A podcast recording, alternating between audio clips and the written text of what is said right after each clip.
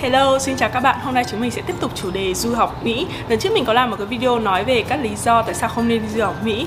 Rất là buồn là cái video đó mình nhận được số lượng dislike nhiều nhất từ trước đến nay luôn. Nhưng mình nghĩ là đa phần các cái comment tiêu cực là các comment mà các bạn không hiểu rõ cái thông điệp mà mình muốn truyền đạt. Vì vậy nên mình nói lại một lần nữa trong cái video đó mục đích mình mùa chê Mỹ là muốn nói rằng nếu như các bạn đến Mỹ để du học, nhưng mục đích chính không phải là để học, hay là bạn không phải con người chăm chỉ cần cù cố gắng, thì tốt nhất bạn nên đi các nước khác để dễ dàng tận hưởng cuộc sống và ăn chơi nhảy múa hơn. Tại vì nước Mỹ là một đất nước khá là khó khăn, đòi hỏi cao, bạn cần phải rất là nỗ lực, cố gắng thì bạn mới có thể đạt được thành quả. Ok, ngoài ra thì có một số bạn ấy uh, các bạn ấy không đưa ra bất kỳ luận điểm nào mà ngay lập tức chửi bới mình đả kích mình vì thấy mình chê Mỹ. Có thể là những bạn đấy là những bạn mà đi thẳng từ Việt Nam sang Mỹ nên bạn thấy là cuộc sống ở Mỹ rất là hào nhoáng rất là đẹp đẽ tốt đẹp uh, mà chưa có cái trải nghiệm ở các đất nước khác. Thế nên các bạn thấy khó chịu khi mà ai đó chê Mỹ. Theo mình ý thì bất kỳ một cái vấn đề gì cần phải xem xét cả hai chiều mặt tốt và mặt xấu. Nếu mà chỉ chăm chăm nhìn vào một cái điều tốt hoặc là điều xấu mà phủ nhận cái điều còn lại thì đó là một cái tư duy khá là thiển cận lần trước mình đã nói về các điều xấu rồi nên lần này mình sẽ nói về các cái điều tốt. Ok? Uh, mà nếu mà nói về điều tốt ở Mỹ thì chắc là rất rất rất, rất là nhiều nên mình nói trước là video này cực dài nha. Với cả hơn nữa các bạn um, thực ra là nói điều xấu ấy thì mình có thể so sánh được với nhiều nước khác nhau. Nhưng mà khi mà mình định nói về điều tốt mình nhận ra là maybe nó chỉ tức là nó chỉ là cái điều tốt so sánh giữa Mỹ và châu Âu. Tại vì Mỹ có khá nhiều các cái điểm tốt mà tương đồng với các nước như là Anh, Úc, Canada. Đó thế nên cứ coi như video này là nói các cái điều tốt của Mỹ so với châu Âu nha. Điều đầu tiên mình muốn nói là mặt tài chính. Um, tại sao lại là tài chính? Các bạn sẽ thấy rất buồn cười tại vì lần trước khi mình nói về các khuyết điểm thì tài chính là cái điểm đầu tiên mình nói đến. Thì lần này tài chính cũng là điểm đầu tiên mình nói đến uh, trong video trước ấy, mình có nói các bạn là du học sinh Mỹ chỉ được làm 20 giờ một tuần ở trong campus thôi đúng không? Còn nếu bạn làm bên ngoài thì nó sẽ là illegal nhưng thực ra không chuẩn xác. Chuẩn xác phải nói rằng là bạn chỉ được làm tối đa 20 giờ một tuần các công việc tay chân ở trong campus.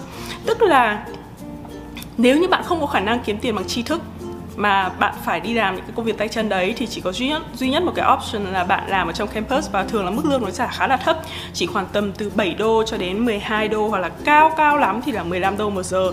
Đó nhưng mà nếu bạn thực sự giỏi giang có khả năng bạn hoàn toàn có thể kiếm được cái công việc như kiểu internship uh, thực tập ở bên ngoài uh, cái luật thực tập sinh của Mỹ nó như thế này sinh du học sinh của Mỹ có thể đi làm dưới hai dạng. Thứ nhất là CPT thứ hai là OPT CPT là dành cho những người nào mà chưa tốt nghiệp và OPT là dành cho người đã tốt nghiệp rồi. Thì theo cái luật của CPT ý, thì bạn khi mà bạn có job offer từ một cái công ty và một cái công việc mà liên quan đến ngành nghề của bạn bạn phải làm đúng cái việc mà liên quan đến ngành nghề ngành nghề nha. Bạn học gì thì bạn làm nó làm đó chứ không được đi làm kiểu chẳng như bạn học design xong bạn đi làm uh, nail là không có được đâu nha. Đấy thì khi mà bạn được cái job offer đó thì bạn sẽ được xin CPT trong một cái học kỳ nếu như bạn học quá 12 credit um, 12 credit trở lên đối với bằng đại học và 9 credit trở lên đối với cả advanced degree như kiểu master hay PhD ý, thì bạn chỉ được làm tối đa 20 giờ một tuần có thể làm ở trong campus hoặc là off campus tức là ở các cái công ty bên ngoài đi thực tập đó. Đó. Còn nếu như mà bạn muốn làm trên 20 giờ một tuần nó gọi là full time thì bạn phải uh, học ít hơn gọi là part time student và để đi làm nhưng mà họ khống chế rằng là trong một cái program thì bạn chỉ được tức là trong program tức là trong một cái bằng cấp ấy chẳng hạn bạn học bằng đại học của bạn trong 4 năm thì trong cái 4 năm đấy bạn chỉ được làm tối đa 12 giờ full time internship thôi như vậy có nghĩa là gì? Ví dụ như chẳng hạn cái chương trình của bạn là 4 năm, bạn có 3 mùa hè đúng không? Mỗi mùa hè thì bạn có được đi làm 3 tháng hè full time, sau 3 mùa hè là 9 tháng, sau đó bạn nghỉ một kỳ để bạn đi làm họ đi làm full time. Một kỳ thì nó tính khoảng tầm 4,4 tháng rưỡi. Như vậy thì bạn có tổng cộng là 13 tháng rưỡi làm full time như vậy cái số lượng mà một tháng rưỡi ấy, mà quá mức 12 tháng ấy nó sẽ bị trừ vào thời điểm vào cái OPT tức là cái thời gian mà bạn được ở lại Mỹ thực tập sau khi tốt nghiệp. Ví dụ như là bình thường OPT ấy, sẽ từ 12 cho đến 36 tháng 36 tháng là dành cho các bạn theo ngành STEM thì được ở lại 36 tháng nhưng nếu trong cái quá trình học tập ấy mà bạn đã vượt lố quá khoảng 3 tháng chẳng hạn thì thay vì 12 và 36 bạn chỉ được 9 hoặc là 33 tháng thôi. Đấy là cái cách mà người ta khống chế những sinh viên ở Mỹ cứ tiếp tục kiểu kéo dài thời học, thời gian học vô thời hạn để vừa làm vừa học các thứ. đó đấy là về thực tập à với cả ngoài ra thì bạn phải học ít nhất một năm tức là hoàn thành một năm học academic year bao gồm một uh, spring và một fall semester thì bạn mới có thể đi làm CPT được đấy nếu như bạn không không uh, xin được thực tập bạn có thể xin assistant assistant ở trường ấy, đây là cái vị trí mà nó cực kỳ là cạnh tranh. Nhưng tuy nhiên thì tính ra nó sẽ giả cao hơn là thực tập sinh rất nhiều. À mình quên nói đến mức lương của thực tập. Mức lương thực tập ở Mỹ thì thường khoảng tầm từ 70 cho đến 90 phần trăm với cả mức full time. Ví dụ như là hồi mình đi làm ấy thì cái uh, full time salary của mình tính ra chỉ khoảng 21 đô một giờ. Mà lúc mình đi đi thực tập thì mình cũng đã được 20 đô một giờ rồi trong cùng một công ty. Um, bạn bè mình đi thực tập ở Facebook ấy thì nó trả cho 50 đô một giờ mà đã bao gồm tiền ăn tiền ở rồi. Tức là 50 đô bỏ túi không đấy. Đó uh, thế nên cái này là một điểm cái điểm mà cực kỳ là mạnh so với cả ở châu Âu. Tại vì ở châu Âu kể cả bạn tốt nghiệp rồi bạn đi làm ấy thì cái chuyện một hai năm đầu bạn làm không công ấy là rất là bình thường tức là khá là phổ biến. Còn nếu mà nó có trả tiền đi chăng nữa ấy, thì nó trả cho đủ tiền ăn hoặc là đủ tiền ở đã là may lắm rồi. Chứ còn đừng có mong chờ cái cái cơ hội mà có thể dư giả trong khi đó thì mình chỉ trong cái thời gian học mình vừa đi thực tập và đi làm inter, uh, assistantship thôi thì mình cũng đã đủ tiền để mua một cái máy tính mới một cái xe ô tô và ba lần về Việt Nam. Đó tức là nó khá là dư giả đúng không? Còn những cái bạn mà đi làm Facebook những kiểu uh, thì có khi bạn còn đủ tiền học cho cái năm sắp tới nữa. Đó và bây giờ nói đến assistantship. Nếu như bạn không xin được thực tập thì bạn xin assistantship. Assistantship thì nó rất là cạnh tranh trong một khoa. Ví dụ như là uh, ở cái ngành bachelor ấy, thì có khi nó chỉ nhận một hai đứa. Ở master thì có khi nhận bốn năm đứa. Còn đa phần nó dành các cái suất đấy dành cho sinh viên PhD thì assistantship ngoài cái việc trả lương nó cũng trả rất là cao khoảng tầm từ 15 cho đến 30 đô tùy trường tùy địa điểm. Thì nó còn giảm học phí. Cái giảm học phí này là một cái giống như kiểu học bổng ấy nó rất là lời. Ví dụ như là trường mình thì giảm cho mình 75% học phí. Có một bạn nói mình là ở trường Oklahoma State thì còn giảm 100% học phí. Trường U of M University of Michigan Ann Arbor cũng giảm 100% học phí nếu như bạn được assistantship. Uh, thì khi bạn làm assistant tức là công việc giống như là trợ giảng này chấm bài này uh, đôi khi thì làm các cái công việc cho khoa phụ giúp cho khoa các thứ thì nó gần như kiểu người ta thuê nhân công giá rẻ đấy kiểu như thế. Uh, nên nếu mà bạn đi học ấy mà bạn xin được cái vị trí assistant này là tốt nhất vừa giảm vừa có tiền lương đủ có thể bạn chi phí ăn ở. Đối với sinh viên PhD được làm 20 giờ một tuần ấy thì thậm chí họ họ có thể mang vợ mang con uh, trong suốt quá trình họ học nữa đủ trang trải cho bạn. Ngoài ra thì cái việc giảm học phí đấy là một cái lợi quá lớn. Đó uh, và ngay sau khi mà sau khi mà ra trường xong ấy thì cái mức lương trả cho entry level ở Mỹ cũng khá là cao như mình nói đấy.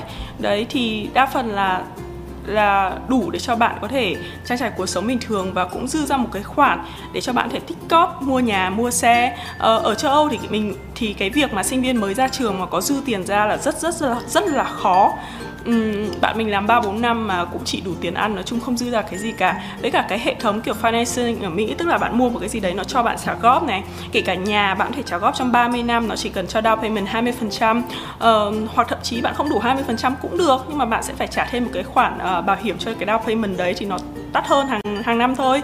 Nhưng mà đại loại là uh, bạn ra trường có khoảng tầm uh, 2 3 năm đi làm mà hai vợ chồng chưa con cái ấy, thì việc bạn mua được nhà là cực kỳ là dễ không có gì khó hết. Ngoài ra ấy, gần đây thì như kiểu bọn Discover bọn nó còn cho student loan tức là bạn ấy muốn bạn học tiếp bạn là sinh viên quốc tế bạn vẫn thể miệng tiền được nhưng bạn cần phải có một US citizen bảo lãnh cho bạn. Bạn mình đã mượn 70.000 đô của bọn Discover để có thể đi làm. Thế nói chung nếu mà ở Mỹ bạn thực sự là cố gắng nỗ lực ấy và uh, chăm chỉ và tất nhiên là giỏi giỏi rồi xuất sắc rồi thì bạn không cần phải lo lắng về vấn đề tài chính. Một khi đã sang được thì vẫn sẽ thì sẽ có thể trụ được. Đó. Cái thứ hai là về mặt luật pháp như mình trước mình nói là luật pháp của nó rất nghiêm minh đúng không? Đúng vì là nó nghiêm minh nên thành ra mình luôn có cảm giác an toàn tức là mình được bảo vệ miễn là mình làm mọi thứ đúng luật uh, không phạm pháp um, theo đúng chuẩn uh, mà luật pháp của nó luôn ghi rất là rõ ràng giấy trắng mực đen bạn cứ lên các cái official website và có thể tra luật gì bọn nó cũng có. Thì mình chỉ cần làm đúng luật các thứ là mình cảm giác là cuộc sống của mình nó được đảm bảo an toàn không cần phải lo sợ gì cả. Giống như kiểu mình ra đường nếu mình đi đúng luật dù mình có đâm thế này thế nọ thế kia chăng nữa thì mình cũng không phải chịu trách nhiệm.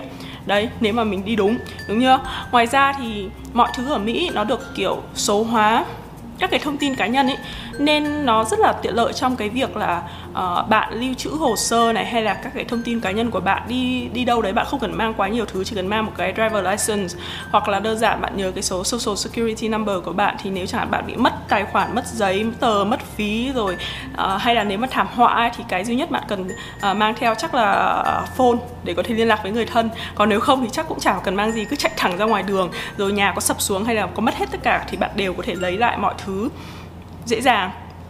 Chứ không phải nó quá khó khăn ấy. Ờ, như kiểu ờ, ở các nước thì là cần phải giấy trắng mực đen rồi dấu má này nọ này kia. Còn ở mỹ thì vì là tất cả nó đều ở trong hệ thống rồi nên đôi khi những cái kiểu giấy tờ quan trọng ấy bạn cũng không cần phải đưa bản gốc bản gốc hay bản photo thì nó cũng như nhau. Rồi uh, hay là bản dịch cũng thế dịch tiếng việt sang tiếng anh thì nhiều khi không cần phải lấy cái bản công chứng. Uh, nói chung là nó tiện hơn rất là nhiều. Uh, nó không kiểu thủ tục hành chính nó đơn giản nó không là nhà lằng nhằng nên mình khá là thích um, ok còn cái mà mình thấy điểm mạnh nhất của mỹ so với cả tất cả các nước luôn không phải chỉ mỗi châu âu đó là cái vấn đề là học tập uh, và tất nhiên là phát triển sự nghiệp.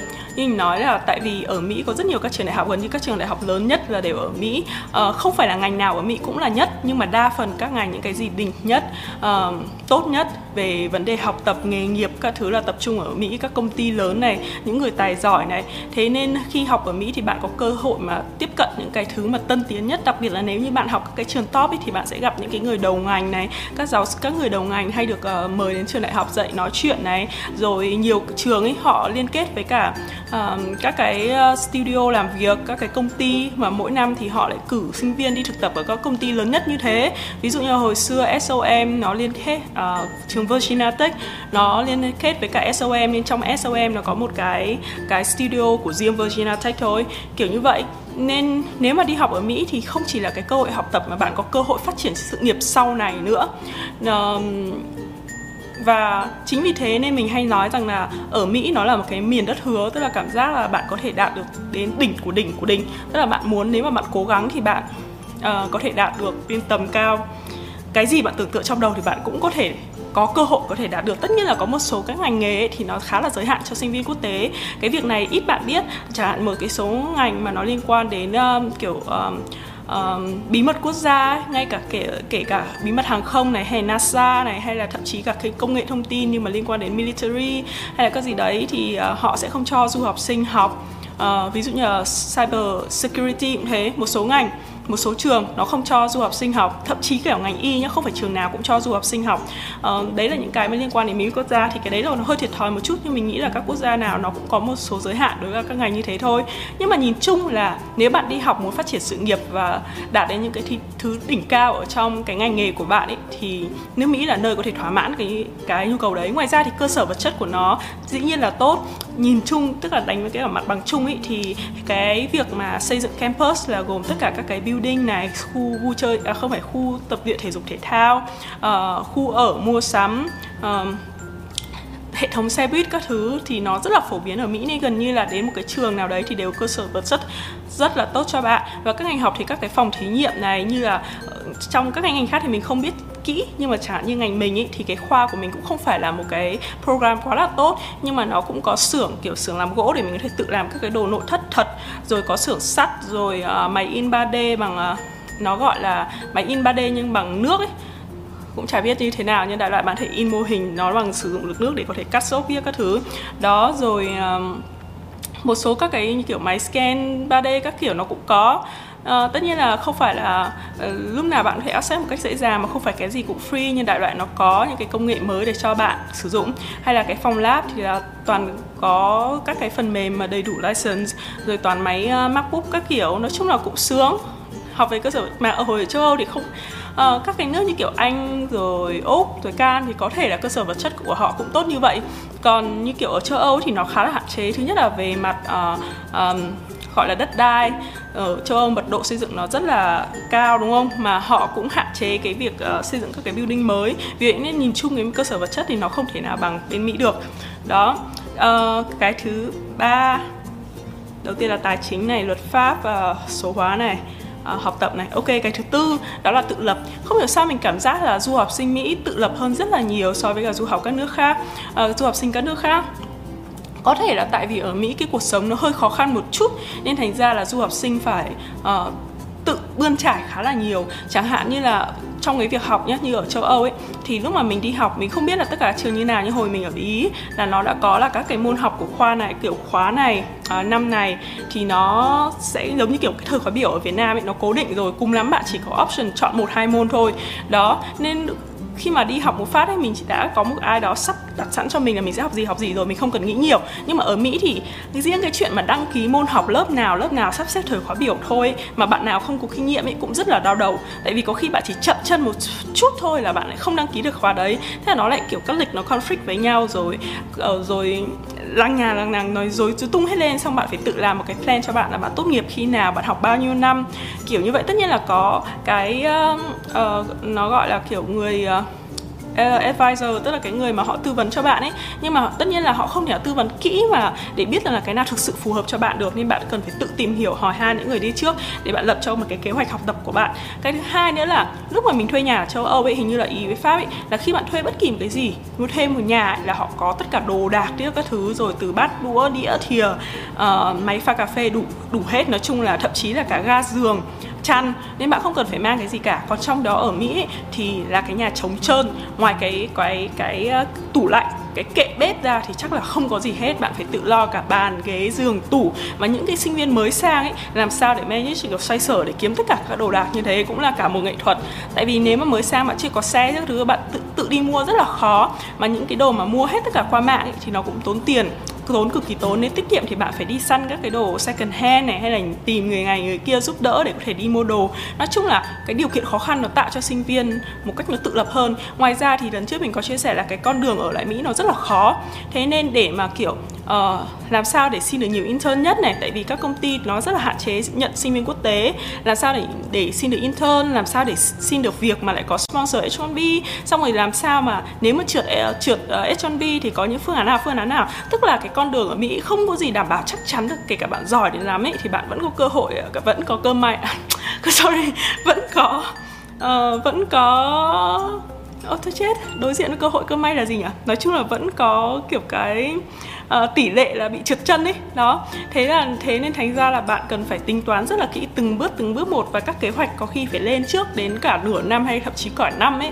Đấy tại vì ở mỹ cái gì nó cũng lên kế hoạch trước nửa năm với một năm. Thế nên trong đầu bạn lúc nào cũng phải có một cái uh, kế hoạch một cái plan là làm bước này bước này bước kia cân nhắc cái nào hơn cái nào thiệt. Chắc là chính vì vậy nên sinh viên du học ở mỹ thường là có tính tự lập cao và uh, có tính toán hơn đấy là tất nhiên là những cái bạn cố gắng nhá còn những cái bạn kiểu sống chết mặc bay thì mình không nói. Đó ngoài ra có một cái rất là rõ ràng ở mỹ là về mặt văn hóa là sự đa dạng. Đấy là cái thứ năm mình muốn nói thứ năm ok? Thứ năm oh.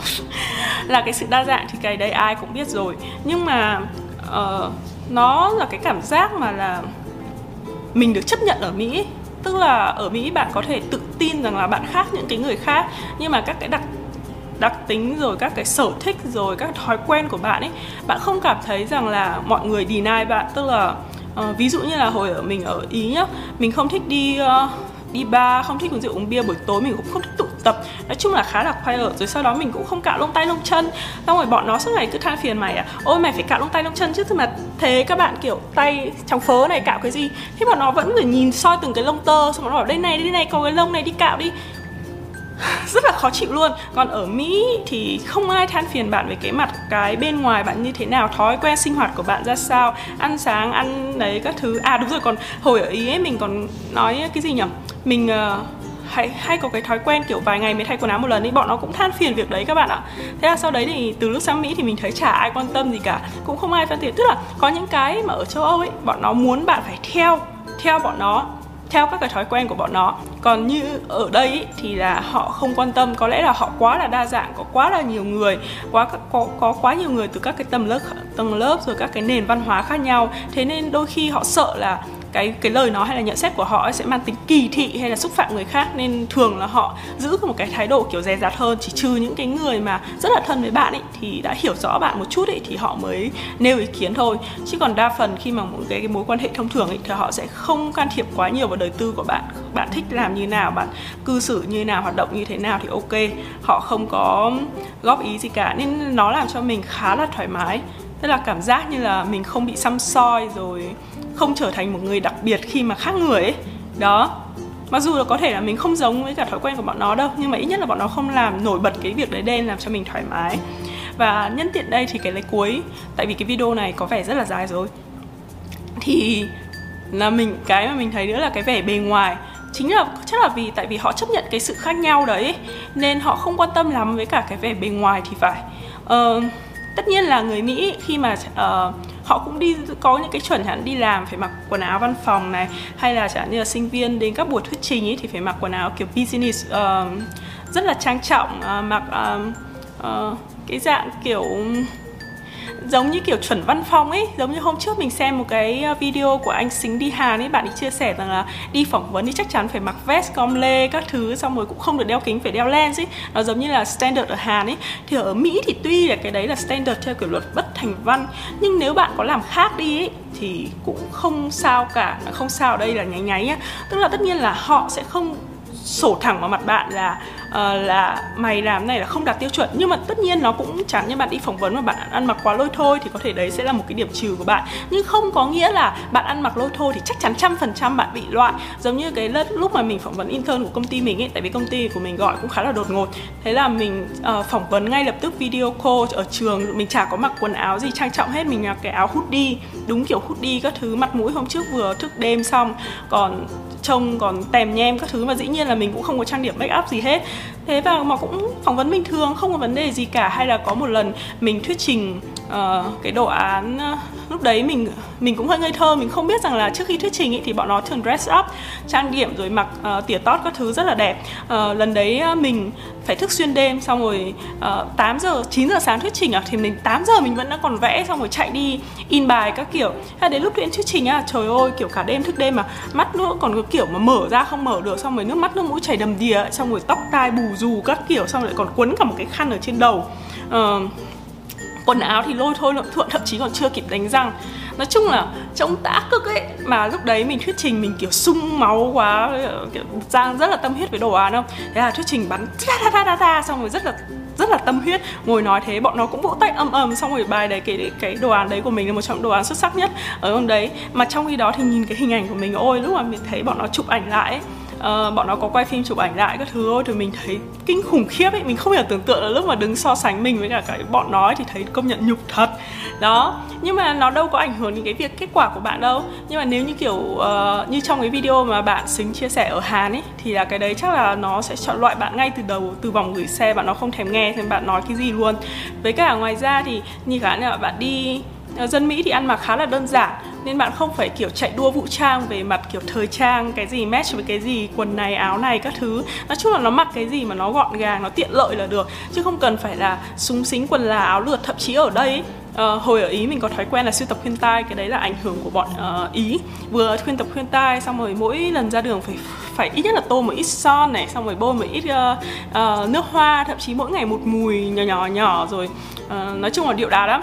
Nhưng mà từ lúc mà sang mỹ thì thấy nó cứ sao sao ấy kiểu đi học hay đi làm mà đeo khuyên tai ấy, mà nó cầu kỳ một tẹo thôi cảm giác nó cứ kiểu sai sai thế nào ấy. Xong thậm chí là dùng một cái túi đắt tiền ở trong một cái môi trường ở công ty mình thì rất là ít người châu Á. Chỉ có thực ra chỉ có người châu Á thì mới ăn mặc sánh điệu thôi. Còn bọn Mỹ ấy, các thứ ấy thì chỉ trừ như kiểu giám đốc hay là sếp tổng hay, hay phải đi ra ngoài gặp khách hàng như kiểu bộ mặt của công ty ấy, thì họ mới đầu tư nhiều các cái hàng hiệu với cả quần áo là lượt thôi. Còn nhân viên nhân viên văn phòng bình thường kiểu làm việc uh, ở trong văn phòng ấy không đi ra ngoài gặp khách hàng hay là thuyết trình ấy thì họ ăn, ăn mặc rất là đơn giản. Thế nên kể cả mình cầm một cái túi đắt tiền hay là bộ quần áo mà trang trọng quá ấy, thì cảm giác rất là sai. Thế nên ở mỹ này mình cảm giác cực kỳ là thoải mái hay là đi chợ chứ các thứ ấy đôi khi mặc quần ngủ các thứ chỉ cần chùm cái áo khoác vào xong chạy ra ngoài. Thế là xong thậm, thậm chí không chùm quần áo khoác. Và một cái nữa thì hơi buồn cười nhưng mà nếu mà bạn đi ra ngoài không mặc bra biết các thứ thì cũng chả ai soi.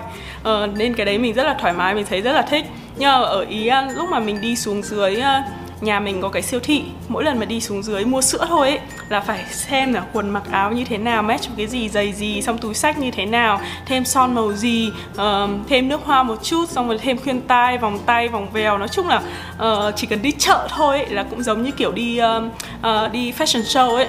Đấy là cái phong cách ở ý mà mình cũng biết là ở số các cái nước khác ấy đặc biệt là các cái nơi mà nhiều tập trung nhiều châu á nhiều du học sinh ấy thì châu Á thì các bạn cũng bị chạy đua vũ trang về mặt bề ngoài. Nhưng mà như kiểu mình như kiểu mình ấy học ở Mỹ ở các cái chỗ mà nó ít dân nhập cư ít dân châu Á ấy thì hoàn toàn rất là thoải mái. Nên cái đấy là một điểm mình cực kỳ thích tại vì nó tiết kiệm tiền tiết kiệm thời gian và tập trung vào chuyên môn hơn thế, thôi, video này quá là dài rồi. Nếu mà mình nghĩ ra một cái gì đó khác thì chắc là phải làm một cái video thứ hai. Thế nha, bye bye các bạn. Hẹn gặp lại hẹn gặp lại các bạn lần sau. Bye bye.